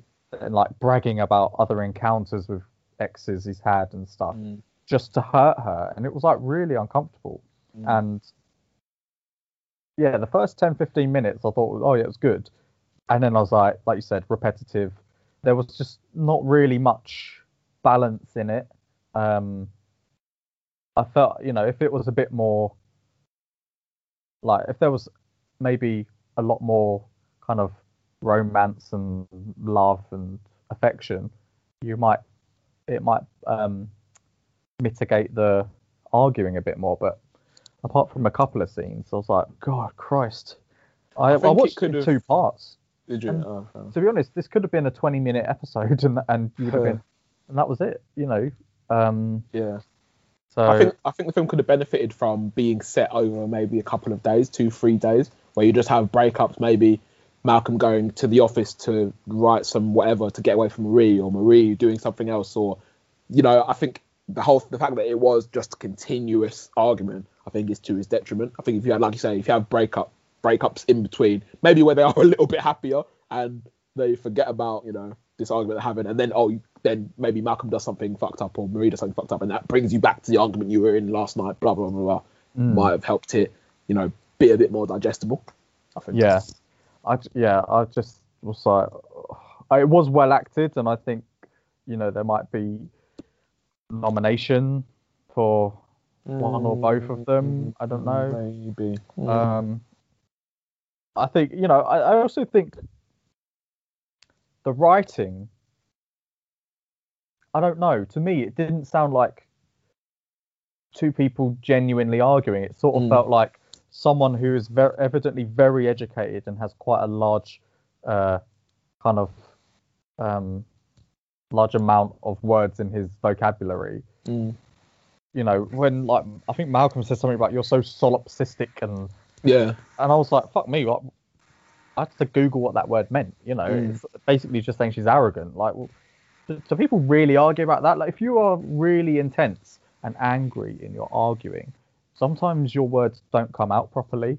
Sometimes you can't. You trip over what you're trying to say because I kind of thought that um I do agree that that with your point. I thought that maybe that was kind of a thing where the director was trying to portray or whoever wrote it was trying to portray Malcolm as uh, maybe someone who's a bit more like hip, a bit of a poser maybe because he's got this college education, expansive vocabulary, blah blah blah blah. But then there's certain moments where he talks where he he talks in a certain way where it's like, okay, now I'm back to being black inverted commas. Do you know what I mean? And I Mm. think it's I think Marie I feel like Marie maybe says something along the lines of him being a fraud or being fake or something like that. So I think that might maybe lend to lend to that um to that narrative, possibly. I don't know. Mm. I mean, what I mean, you, you you touched on the article. So this is written and directed by Sam Levinson. Mm. Uh, Sam Levinson is a white man. Um, he's also the son of filmmaker Barry Levinson, who um, did, amongst other things, Good Morning Vietnam. Mm. So I'm not saying that Sam Levinson's career is not based on his own merits, but it cannot harm him in Hollywood to have a father who's also a director. Yeah. So the fact that he's writing and using basically, I think this film is is him venting. He's venting about all the things that he is Yeah. frustrated with, uh, Mm. whether it's the LA Times critic, uh, one of whom in real life was critical of Assassination Nation. That's what I was gonna say. Yeah, Um, yeah. you know the fact about um i mean malcolm says something about uh and i'm going to paraphrase something about even if you aren't from a particular background or culture that doesn't preclude or shouldn't preclude you from That's exactly what I was writing or directing about it That's exactly what I was gonna say. I think this- this film is like a ba- basically a massive. that rant was basically like a massive saying I should be able, I should be able to make whatever film I want. yeah That's basically what Sam Levinson was saying yeah through this It- film. what yeah what he's doing is he he has made a film featuring two uh, African American actors directed by a white man and he's using it to be like I should be able to make this film Mm. and I'm not saying you know in my opinion you can make a film and cast whoever you want in it Mm. but I think if you then decide to make a film which and and this comes back to kind of the character of Malcolm talking about films featuring black people being inherently politicized. Mm. But I think if you do make a film political, and that, that's explicitly make it political, not just because there's black people in it, it is political. But I think Sam Levinson does do this by the fact that Malcolm is saying, I should, you know, I can do a film about whatever I want. Mm. If you are using, Sam Levinson has made a choice to cast John David Washington in that role and to say that thing. Mm. So to me, that's making it, in that regard, political. Mm. So he's trying to excuse what he's doing, which, you know, if you're if you cast do a film about whatever, cast who you want, but when you make it political, you are then suggesting that you know about that experience. Yeah. And I don't think Sam Levinson can know about that experience. He can't empathize or relate to Spike Lee or Barry Jenkins. I mean, he uses the fact that Barry Jenkins isn't gay, but made a film about gay black people. Yeah. It's like, well, I actually never didn't know that. You know. I didn't either, Yeah. but I think okay, you could maybe, maybe, but it's not a white straight guy creating a film about black gay people. So Yeah. But that's the thing. That's that was like a thing where he was like uh passing the buck kind of thing. Whereas like, oh, I did this, but what about Barry Jenkins? He did this, so I should be able to do this. And it's like, yeah, no, that's not what we're talking about. We're talking about you. we're talking about you doing this. Like, don't don't bring anyone else into, don't bring anyone else's um argument into this argument to defend yourself, kind of thing. yeah. Like, yeah, it was a bit. exactly. yeah. And to be honest, like the focus of his his rants, and I'm using his rants because this is Sam Levinson's voice. Yeah. In my opinion, Hundred percent. He's just filtering it through a black man, which is problematic in itself, in my opinion. But he doesn't ever reference Quentin Tarantino, who frequently writes in his scripts uh, racial epithets. Mm. It's not like he. It's not like Tarantino writes a script and Samuel L. Jackson says, "Oh, can I use this word here?" And he's Mm. like, "Yeah, that's fine. If you want to use that word and it makes it more authentic, then you do that." No, Mm. Tarantino writes that word out. And again, I is Sam Levinson going to be like, "I should be able to write that word"? Well, I don't know. I mean, you're not saying it, but you're Yeah. asking someone to say it. Yeah. So, and there's a few uses of of the N word in this film, and I don't know whether that's in the actual script. Well, I um do interrupt you, sorry, but um so I think there was uh, uh there was a thing that I was seeing on Twitter that said that Zendaya and John David Washington were given like a bit of um license to improvise and a bit of input on the script. So maybe that was things that come from their there was maybe there were certain things that came from their um from their um creative points of view. But I also think that like you were saying about um uh, John David rant being basically Sam Levinson's voice, I I feel like it it feels to me that he kind of said, okay, I'm going to write down this rant to John. He, I'm going to write down this rant. Okay, you say all this, and then just black be be black be black about it. Put some put some black you know vernacular about it. I don't know if that's the right word, but but like make it seem like as if it's coming from a black person, but it's my voice. Do you know, do you know that makes sense? That's how I Mm. felt. That's how I felt when I was listening to it because he would say motherfucker in a certain way, then he would say shit in a certain, he would say like shit and stuff like that, and like it, it felt like he was trying to trying to make it as if it come from uh, the voice of a black person, but it's a white man's speech. And the know? thing is, is if if he'd cast a white person in this role, it wouldn't. It would probably be more problematic from the content they're saying. Yeah. But then the fact of casting a black man, are you then taking advantage of that person's position? Mm. You know, it, I don't know. Maybe I'm reading far too much into it, but it just seems like he has just sort of got a bee in his bonnet Mm. Been given a few million dollars to uh, to express that. Mm. And To say something behind a voice that is far less likely to be criticised yeah, than exactly. he is than, than his own. Yeah. Um, I did think that the things he was saying, some of the things he was saying were were um were like true. Um, some of some of the criticisms he was saying about how people decide to uh, review a film is true. Like about obviously about um, a film directed by a black person or black people in it being political, things like that. I think is all right and correct what he's saying, but it probably just shouldn't have come from his mouth. But you know. mm. yeah. But yeah, overall, I think I, I enjoyed it. Well, I wouldn't say I enjoyed it. I think it's a good film overall. Would you rush? Would you rewatch it? Uh, no, unless I'm trying to break up with somebody, and I'd be like, yeah, this is how you make me feel. oh wow! Imagine having to sitting someone through that. God. Yeah, no, it's long. It's long. It, even like it, the the whole the whole relationship was so toxic, and I was just watching it like, oh my god, like it was like like you say, it was uncomfortable to watch at points, and even like it's the way that Malcolm in particular didn't take offense to certain things. It was only offenses on like what you called him mediocre. That she said a whole barrage of stuff like about him being a bad partner, blah blah blah blah blah blah. But it's when she called him mediocre, that's when he was like, "Oh, you really think I'm mediocre?" Like that guy's he's a, that guy's a sociopath, honestly. And also, like one thing that I completely forgot to mention was that Malcolm does seem to have a type, and it is damaged women because I'm I'm sure Mm. when he was list when he was listing off women that he'd been with and was inspired by, they all had some sort of uh problem or issue with them. I think one of them committed suicide, or am I making that up? No, I think he did say that. Yeah. One of them suicide. I think a couple of them he was saying had like drinking and drug problems as well. So clearly he has a type, and it's damaged vulnerable women. Um, Yeah. Younger I- women as well. younger women, yeah, which they don't really explore in the film apart outside of that little bit that he mentioned. Um, but yeah, man, Malcolm was a seriously, seriously flawed character who I did not like, and I was hoping from the first ten minutes, I, I was like, this guy is an asshole, but I'm hoping he gets redeemed in some sort of way, and he never really does.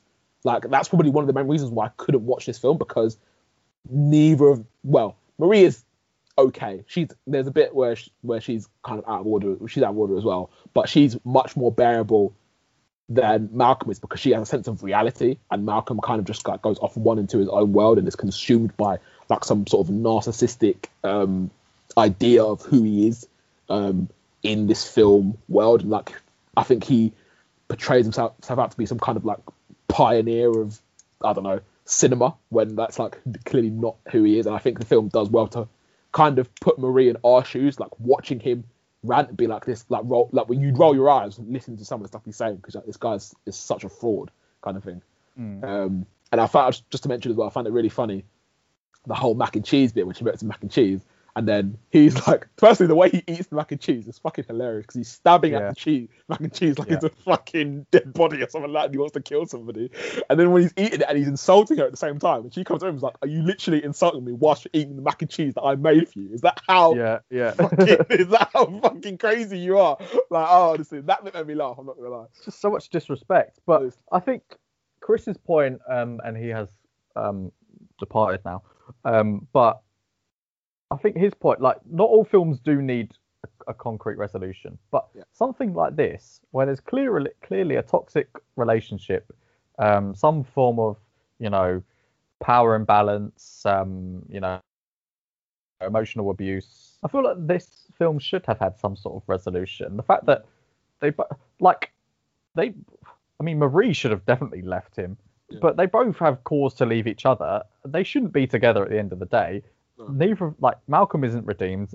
Marie doesn't really get her own agency in the sense of like you know recognizing that she's in a toxic relationship. So, I mean, from the start of this film to the end of this film, what what what happens? You just learn that both of them are assholes. Malcolm probably more so. That is it. Like, you know, I do sort of to an extent agree with Chris. It's like, what was the point of this film other than for Sam Levinson to get a few things off his chest? But hey ho. Um, Fair enough. Yeah. Uh, but I am glad to, mostly just to see that John Dave Washington can actually like act because obviously Yeah. Chris was saying that he thought he was like really good and I, I'm not sure what else Chris has seen him in. Um, but obviously I had a slightly different point of view because I felt like he's not been great in anything that I've watched. He's been fine, but he's not been. This gave me comp- more confidence that I feel like he could be a leading man in other films. Mm. Um, yeah. Yeah, agreed. Um, so from the serious to the silly, uh, Greenland Mm. is a disaster film written, uh, sorry, directed by Ric Roman Waugh, I think is how you pronounce his surname, W A U G H, uh, who also did Angel Has Fallen, also starring Gerard Butler. Oh, so, sorry, just breaking news: the Justice League trailer just dropped. For no. but anyway, continue. Oh, is it actually just come out? yeah, literally just now. Right, okay. We'll talk about this. We'll pause. We'll watch the trailer. And we'll discuss it. Okay. Chris might be angry, but snooze lose. Um, so yeah, features Gerard Butler.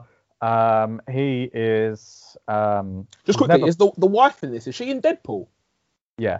That's it. I knew I saw it recognized for something. I thought it was Deadpool, but I wasn't sure. So it's it's Gerard Butler playing a character he's never played before. He's playing uh, the father of a family, and he has to save his family from impending danger. So it's a departure for him, um, but I think he does it quite this well. is this is bad to be fair. This is This is this is every Gerard Butler character. Every character Gerard Butler has ever played. It's just the setting that changes. Um, but do you know what? I liked this film. But essentially, what it is is there's a uh, a comet uh, coming, and it's going to hit Earth, and it's basically they describe it as uh, an extinction level event, and um, certain people. Uh, we only really see it from the American point of view, but certain people are chosen by uh, the U.S. government um, based on their profession, we presume, um, to basically be saved and go to Greenland, uh, where there's some bunkers left over from the Cold War or something, where they can survive this extinction level event, and then once it's all over, come back out and restart society. Um, you know, again, very American centric. You know, why why a, a piece of land owned by Denmark would uh, give all their bunkers to Americans.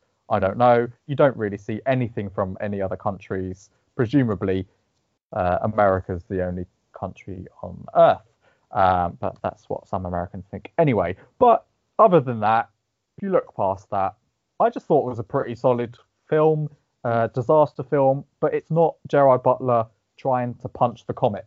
It's he just wants to he just wants to save his family, Mm. and uh, they get chosen to go on on to Greenland, but because his son's got diabetes, um, they don't don't want to take anyone with a medical vulnerability, so they can't fly directly there. They have to go a convoluted route through America up to Canada, and uh, I mean, spo- not really a spoiler, is it? But they they survive um, due to finding a way to Greenland. So Mm. action hero, every man, so relatable, and uh, tell us about your Gerard Butler agenda. Right. So this guy might be the scruffiest actor I have ever witnessed in my entire life. Every film this guy is in, I've never seen him clean shaven. I've never seen him with a good haircut. Every film he has been in, he is scruffy as fuck. Like, how can you you're leading? He's a leading man. Like you said, he's a leading man. He's an everyman.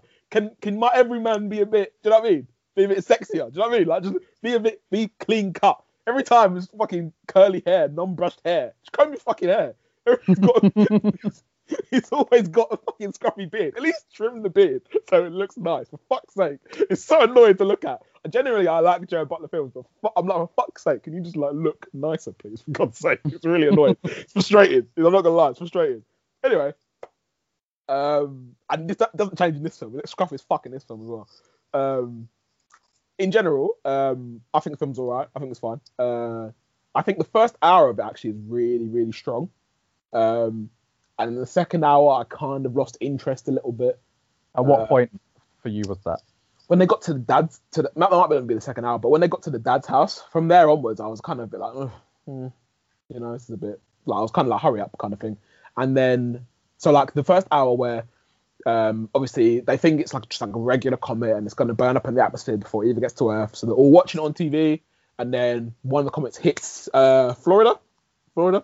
I think it yeah. takes out Florida, and everybody gets scared, everyone gets panicky, and you know, and then obviously they're rushing to get all their stuff, and then they've been selected, no one else has. Uh, the families are like, "Oh, take my dog with you." All that sick, great. Uh, when they get to the to the airport bit to fly off, um, and there are people breaking the breaking the barriers to try and get on the plane as well. All that sick. Um, when the, the the kid gets kidnapped, um, uh, Joe Butler has to fight off the other guy and he ends up killing that other guy. Really good. Um, and then yeah, as soon as it gets to the bit where they get to the dad's house, and then they're just on another journey kind of thing on the way to the to the plane. It might not even be the last hour. It might be the last like 30, 40 minutes. Um, all that bit after, I was just a bit like, oh, I was kind of expecting because from from there on in, you just know you kind of know where it's gonna go. Um, and I was kind of like, like, hurry up, let's get to the end, kind of thing. Obviously, they get on the plane and that, and they go to wherever, uh, Greenland, and um, the way the film ended, I don't know why, but the way the film ended kind of bothered me a little bit because like they're kind of like everyone's like they're in the bunker now. Everyone says brace for impact, and then uh, goes dark for a minute, and then it's uh, scene changes, comes light again, and then they come out, and yes, nine months later, I was like, what? I was just Yeah. like, what? That was just so random. Like, why is it nine months later? Like, just I don't know. I just kind of I, I don't know. I don't know. I don't know why it bothered me. The end just kind of the end just bothered me a little bit. uh, the fact that it's nine months later and no one's hair has grown. yeah, I was just like, what the hell? Like, I think and like yeah and they said like 70 they said it was going to wipe out 75 percent of human life and animal life i don't know i feel like they could have focused on like the the fact that you know vast basically everybody's going to die like i feel like they could have focused on maybe that aspect, aspect of it a bit more uh i don't know Yeah, I think uh, it was quite a contained film, which I didn't Mm. quite expect. I did expect it to be Gerard Butler is going to get in a ship and try Yeah. and punch the comet that's out. what happened in geostorm pretty much you see geostorm No, I didn't. that's basically what happened in geostorm Uh, so it like punched the comet off course or something, you Yeah. know. But um, uh, so I like the fact that it was basically just focused on that family and him actually just trying to get his family out. Mm. Um, yeah, they could have. I was interested in in like you know I would have liked to have known what happens in different countries or or even just a, a quick five minutes afterwards. Like, what does the Earth look like now? Yeah. How is society gonna re um, rebuild? Um, they, they didn't really. It was quite, in that sense, contained. It was like we're not interested in showing you anything else apart from this family, Mm. um, which I don't mind too much. I think it was too long. I think this definitely could have Yeah. been an hour forty-five rather yeah. than two, but I was pleasantly surprised. I did expect it to be um, how do you feel about joe butler films in general I, I, I, you have an expectation of a Gerard Butler film Mm. that it's going to be a bit trashy, but you're going to Mm. quite like it. Mm. Um, like the, you know, Olympus has fallen and Yeah. London has fallen. Like yeah. I've not seen Angel, but I can imagine what it's It- like. yeah it's They're fun. much, they're much of a muchness. Yeah. They're just a bit over the top. He's Mm. an action hero. He's going to do something ridiculous. A bit like the Fast and Furious franchise. Mm. Like, you know, they've gone beyond the street racing, and it's now The Rock is going to guide a missile away from Mm. from a, a tank, but just Yeah. with his bare hands. Like, Yeah. it's sort of OTT to the That point so of like humor. But this wasn't. It was a bit more reserved. Yeah. Um, I still liked it. Yeah, yeah, I liked it. Um, Yeah, I think it was okay. Like there were bits in it where I quite liked how it showed maybe kind of like different sides of humanity in terms of like when the disaster hits. Obviously, you've got people who start looting and stuff, But then in the even in the midst of that, you've got that that guy who let them, the wife and the kid go, kind of thing.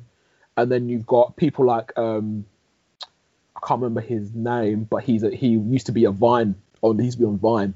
I think his name's King's King Bach or something like that. He was he did like a little cameo in this film. Basically, he was the guy who told Gerard Butler about Greenland. Um, obviously, he didn't have to do that kind of thing. Like he didn't have to tell him about that. Obviously, tells him about that. Ends up dying, whatever, whatever. And then you've got people like the couple, uh, the couple who kidnap uh, the little boy. Like people, different mindsets in terms of like disaster. Because some people it's like I want to be nice to people. Some people it's like I want to do like survival of the fittest kind of thing. And then some people are just like let's party because the world's about to end. So fuck it, let's do whatever the hell we like before you know we all die. So yeah. Hmm. Yeah. Yeah. fair. Yeah, it's, it's it's it's it's okay. I think that's a thing where you can literally that's a that's like a popcorn flick. Turn your brain off for two hours, watch that. You know, you won't Yeah. be. I don't think you'd be disappointed by that film. No, no, no, exactly. Um, yeah, not too bad at all. Mm. I wouldn't have gone to see it in the cinema, so uh, I would have, to be fair. oh, you would have. So Yeah, the fact that it was on Amazon, I wasn't, Yeah. wasn't too, too disappointed by. Last but not least, The White Tiger. Um, so this was a film that you recommended we su- we watch or suggested we watch, shall I say? Um, so it's a uh, this is from Wikipedia, an American Indian drama film directed by Ramin Bahrani. Um, so it's basically a film about um, an entrepreneur called Balram, who at the beginning it sort of starts at the end, and then sort of most of it's a flashback. But he's writing an email to the Chinese uh, premier, um, who is coming to India for a meeting, and he's like, you know, I'm an entrepreneur. I want to meet you. This is why. Uh, this is my story. Um, so essentially, he is from a poor village, and there's uh, a, a, a kind of a family that have been successful from the village, and they come back and basically take money from them as, a site protection sort of thing. Um, and he gets inspired by that, uh, and sort of through his cunning and some uh, extended truths, um, ends up being the driver for one of the sons, who Mm. uh, the son who is most Western, Mm. I think it's fair to say, um, Ashok, and his uh, wife Pinky, played by Priyanka Chopra Jonas. Um, and yeah, I mean, you sort of see him. He's essentially treated mostly as as a servant, Mm. um, but Ashok, when he's not with his family, treats him more as an equal. Uh, and there's interesting kind of uh, gender politics as well, with Pinky sort of standing up to um, Ashok's father, and Ashok's father sort of being like, "How are you allowing her to talk to me like this?" Mm. Um, so there's that culture clash between, you know, the the Western American influence and and the kind of traditional Indian um, gender politics. Uh, and I mean, I don't know. Should I just carry on with like how it ends, or, Yeah, or do you yeah. want to sort of discuss up to that point? It's up Um, to you. I don't mind. So- Well, so uh, Balaram carries on driving, but there's a point where Pinky is drunk and sort of says, "Oh, let me drive," and because he's subservient to them, allows it to happen. They end up doing a hit and run. They the family tries to basically gets Balaram to confess uh, to hold over him, um, but he ends up getting quite obviously angry about that and sort of just ends up realizing that he shouldn't really be treated like that um, just because they've got money and a different status. And um, the family of Ashok are basically bribing certain politicians in Delhi um, to influence elections and sort of Mm. not pay tax and stuff. Uh, and he uses this as an opportunity. So basically, gets Ashok on his own, um, kills him, uh, robs him of the money, and then essentially steals his identity uh, to set up a kind of taxi firm in um, I think it's Bangalore. And Bangalore, yeah. And yeah, and then turns out to be the entrepreneur that we see at the beginning of the film.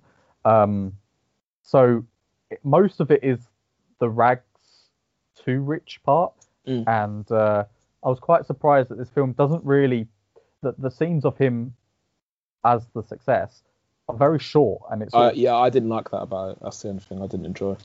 yeah, I was like, oh, I'd like to see a bit more. But he basically says at the end he addresses the camera and says, "This isn't like a normal Hindi film where um like You kill like, a, kill the guy and you feel bad about it, kind of thing. You have nightmares Yeah. about it.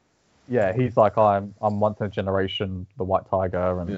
you know I was successful. So it, it it's a morally complex film in in that regard because Mm.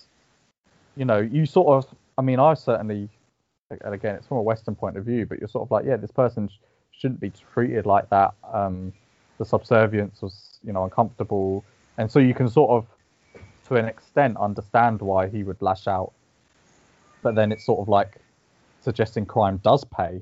Mm. So, I mean, what were your thoughts on the film? Um, so in general, I like I, I like I like I think it's pretty good. I like the film. Um, I think I think I'm probably the wrong person to say this, but it felt really authentic to me. Um, even though it was uh, like an Indian American film, I think you said. So it felt like a film where like because you know like a lot of films, I think anyway, um, maybe not.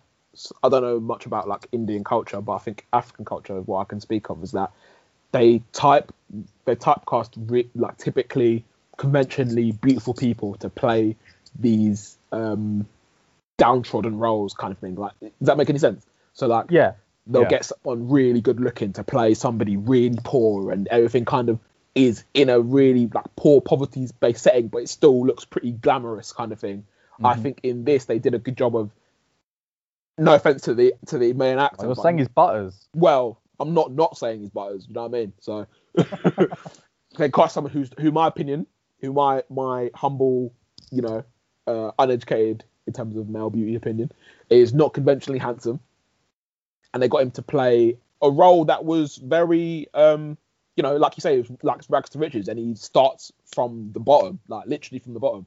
Um, and I think it does a good job of like even.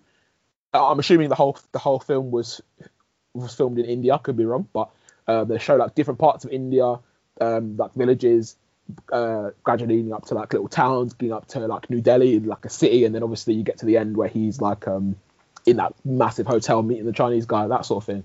Um, and yeah, I, I really like the way the film was shot and the fact that it seemed to me like they they used like um, genuine locations in India. I could be completely wrong. The genuine locations in India to film the whole film the whole thing, so it makes it seem more authentic to me.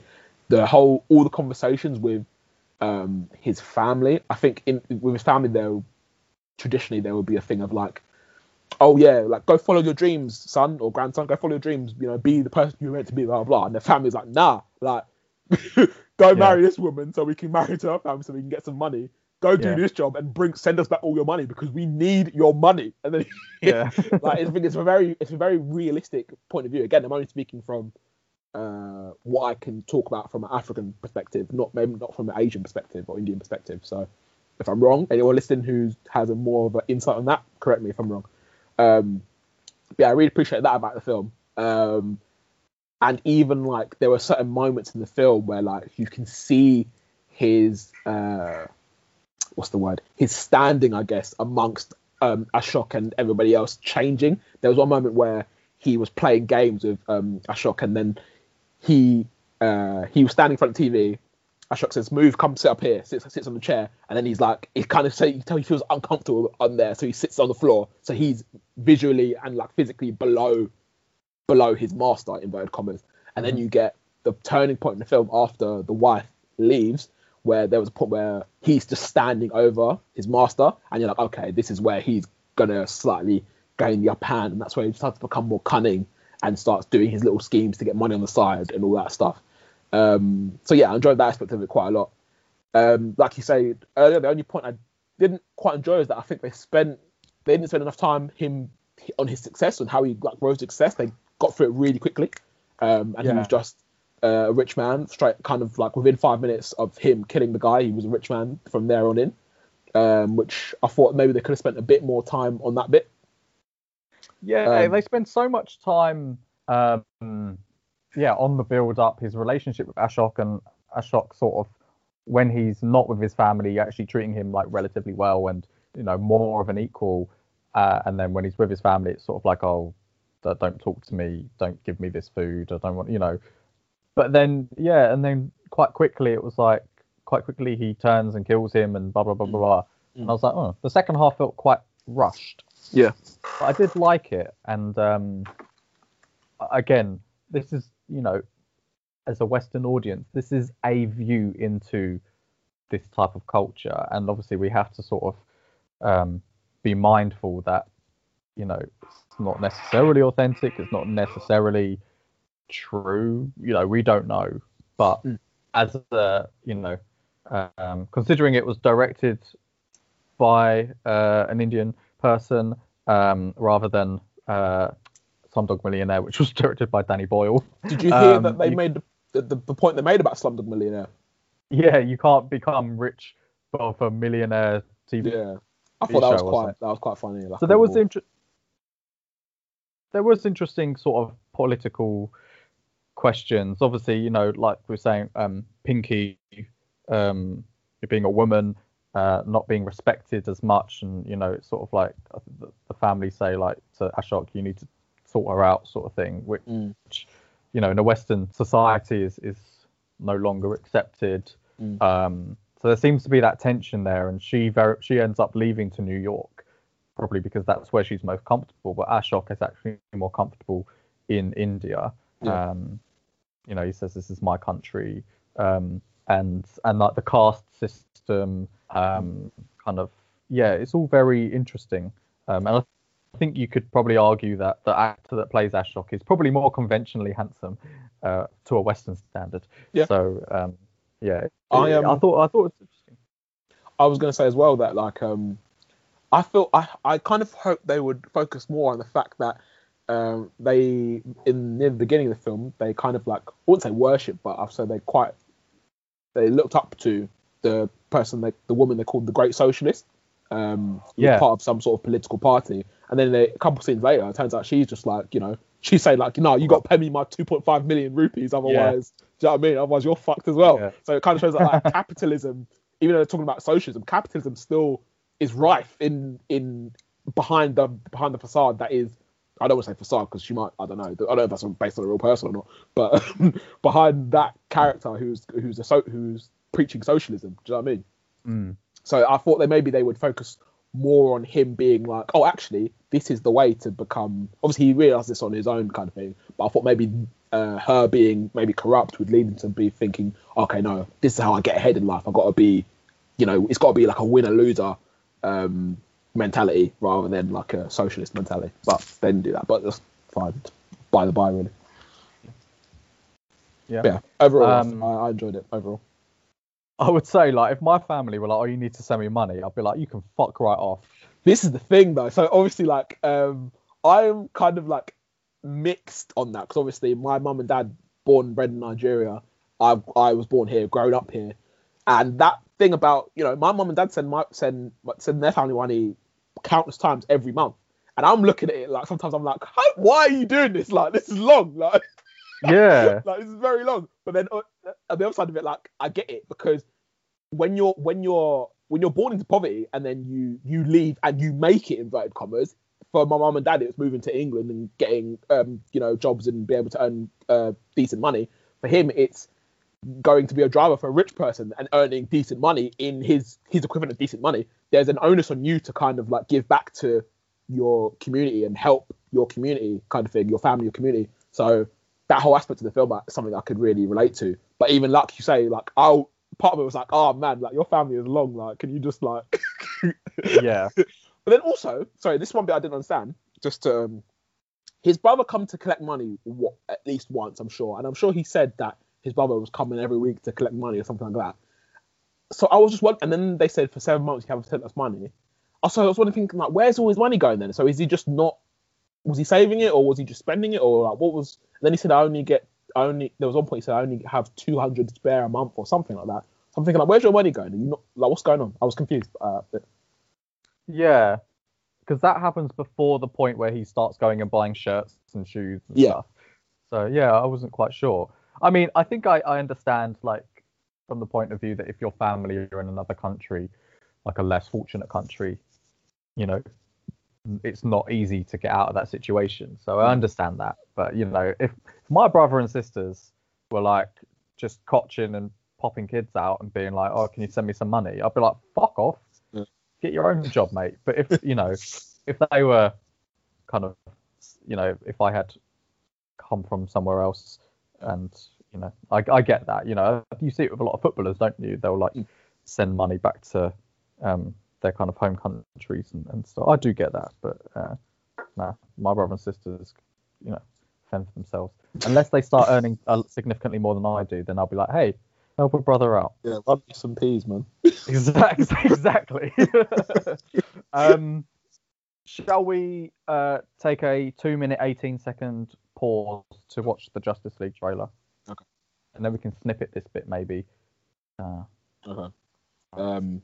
All right, I'm gonna mute myself while I watch it then. yeah, I will as well.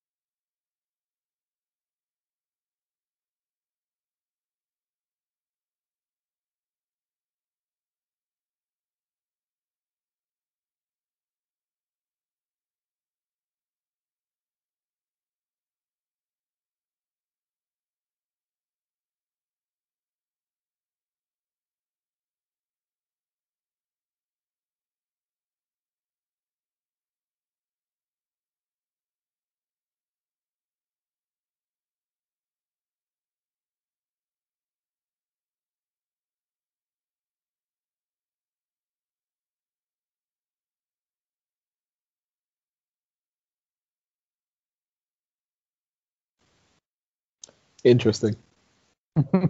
Hmm, Interesting. the you know- Justice League trailer. So what what what do you, what do you think? What do you think of it? Because I'm probably more excited for this than you are. So Um, I mean, to be honest, it's it's mostly just shots of the different heroes in action, so Yeah.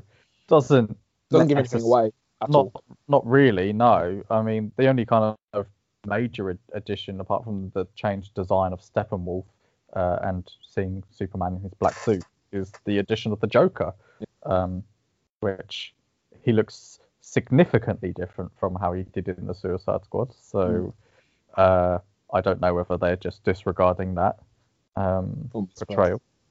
Um, I mean, it, it doesn't hype me up too much. Um, what, but but as someone who is looking forward to this, what what are your thoughts? Um, I have to say it didn't hype me up either, which is a shame.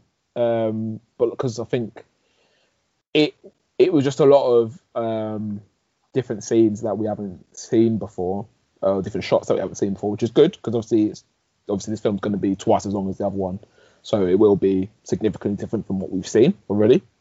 Uh, I think this backs up that point because you see obviously different shots. You see Barry saving Iris, you see um, Cyborg in his football jacket. You know, you see the Joker obviously. You see Darkseid um, and his minions. Um, so obviously that's good. Um, I am looking forward. To, I'm looking forward to this a lot. I was hoping maybe they would show me, I don't know, like a scene or something that I hadn't that would get me gassed for it. You know, I didn't really didn't really get that. Um, obviously, the thing with the Superman, the black suit, I've seen stills of it already, so that wasn't a surprise to me, which is annoying because I feel like it would have been a lot better if um, I hadn't seen images of that already, and I hadn't seen image. If I hadn't seen images of the Joker and been told the Joker was going to be was going to be in it already, that would have been even better to see him at the end of it as well. Um, what are your sorry, what are your thoughts on the Joker being in it? Uh, I don't mind. I don't mind. I think it's like it's Batman, isn't it? Batman. If you if you because he's Zack Snyder's probably not going to get. I imagine unless this film does su- stupid numbers, um, probably gonna, not going to get another chance to do this iteration of Batman. Ben Affleck's not going to get a chance probably, or just isn't going to to be Batman again, uh, long term anyway. Um, and ba- Batman needs the Joker, so I, think it would be good if the Batman and Joker did have some, you know, some some good scenes together. So I don't mind him being in it. To be fair, I quite I quite enjoy it because um, I am not as bothered by a lot of people as most people are with Jared Leto's performance as the Joker, and I'm curious to see in Suicide Squad, and I'm curious to see how different his performance in that is to this because from the little snippet we got there, it seems like he's going to be a bit more Heath Ledger like loosey goosey Joker than the gangster Joker we saw in Suicide Squad, who seemed Well, a bit more also- about his wits. That that portrayal is in Batman's nightmare vision, so also Oh, yeah. suggests that it might not be happening like in That's real true. life, if that makes true. sense. That's true. I wonder if this film is going to leave people wanting more and Mm. be frustrated by that. You know, this is probably unlikely to tie things up in a nice bow. So, Yeah. I mean, we're pre- presumably not going to get Henry Cavill anymore. I don't know. Um, Which is a shame, to be honest. I think I would like to see another Superman film with him in it, but you know. yeah. I mean, you know, the, the trailer was, was fine. I mean, One It thing I'm worried just- about a little bit is I feel I don't know if you feel sorry to interrupt you, but I don't know if you feel this way, but I feel like the images that I've seen just look like it doesn't look real, it just looks like really good CGI. Does that make sense? mhm. So like when you see when I see Thanos, um, I'm like, okay, yeah, that actually looks real. That actually looks like a, it could be a real person, real character. When I see Darkseid, I'm just like, this just looks like a really good like computer game. yeah. Um, and I don't know. I'm worried about that for throughout the whole film in general. I'm worried because one of my problems, I think one of your problems as well with Justice League was that it just became like a CGI mess during to the towards the end. Fuck fest. Yeah, and I'm worried that this one might be the same, where you get to think like, why didn't they, I suppose you know restrictions because of COVID, blah blah blah. But you'd think like, I wish they'd just shot this at a real location rather than having us compute having having it being CGI. And I'm hoping that doesn't take away from the experience at all for me. Uh, but yeah, that was one. That's a, con- just a little concern that I have. Yeah. Um, I mean, to be honest, that trailer doesn't, to me, justify me spending four hours of my time watching it. But you're gonna watch it. But I'm going to be a sucker and do it anyway. I just or I'll watch it and then I'll like- tell you if it's worth your time. I, to be honest, it's probably going to be one of those things I'm going to want to watch anyway, Okay, fair enough. even if it is terrible. But maybe if you tell me it's something I probably won't enjoy, then maybe I won't spend four hours in one go. Maybe Yeah. I'll like dip in and out. But um, yeah, I, I'm. I, do you think we'll get another sort of little trailer before it comes out? Um, no, no. I think it's, it's coming out in a month. I don't. Yeah, I, don't, I think this is. I think this is all we're gonna get, which I don't mind because you know we always complain about trailers giving away bare stuff. So Mm-hmm. If I had Yeah. to, if I had to do uh, one scale or the other, I prefer this end of it where it doesn't give you much than someone Yeah. something that gives you a lot. So yeah, I think, like you say, I think there's so much film to watch. Like there's four hours is a lot. There's a lot of time, you know. So I think this could either be really good or really bad. I feel like there's not going to be an in between, and I, I am going to be, like I said to you in the chat, I'm going to be heartbroken if this, if this film is shit.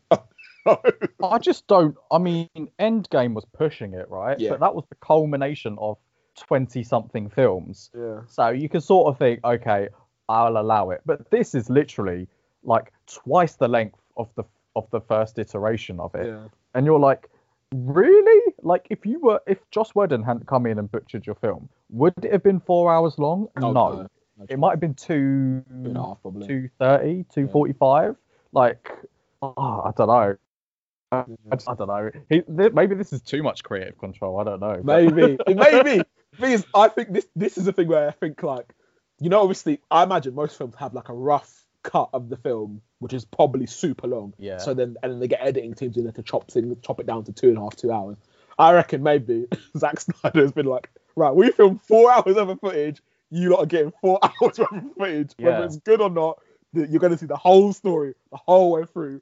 This film's going to include outtakes, isn't it? It's going to be Yeah. like. It's going to be like WandaVision. Like Gal Gadot will be like, "Oh, do you want me to redo that?" And they'll be like, "No, no, don't worry, keep it." But like, I also wonder if this is just going to be a massive fuck you from Zack Snyder to Warner Brothers because, Mm. I mean, I know there were circumstances that led to him leaving Justice League, but by all accounts, he was sort of going to be fired anyway. Yeah. Um, so I wonder if he's like, now I've got the money to finish this. I'm just going to rinse you for all the money I can, make a four-hour-long film, and you know, fuck you. You should have let me do it in the first place. Um, so yeah, I mean, Warner Brothers haven't learned, have they? Like, Clearly not. um, the Suicide Squad extended cut was better, made more sense. The extended edition of Batman vs Superman made a hell of a lot more sense. Um, and you know, so if you're, you know, just trust Zack Snyder. Either invest in him or don't. You know, don't half-heart it, which is what they've done. Um, you know, you you kind of essentially fire him or allow him to leave after the tragedy, and then bring in Joss Whedon and tell him he has to keep it under two, like two hours or less. Mm. Like, I think modern audiences sort of expect a superhero film to be at least two fifteen.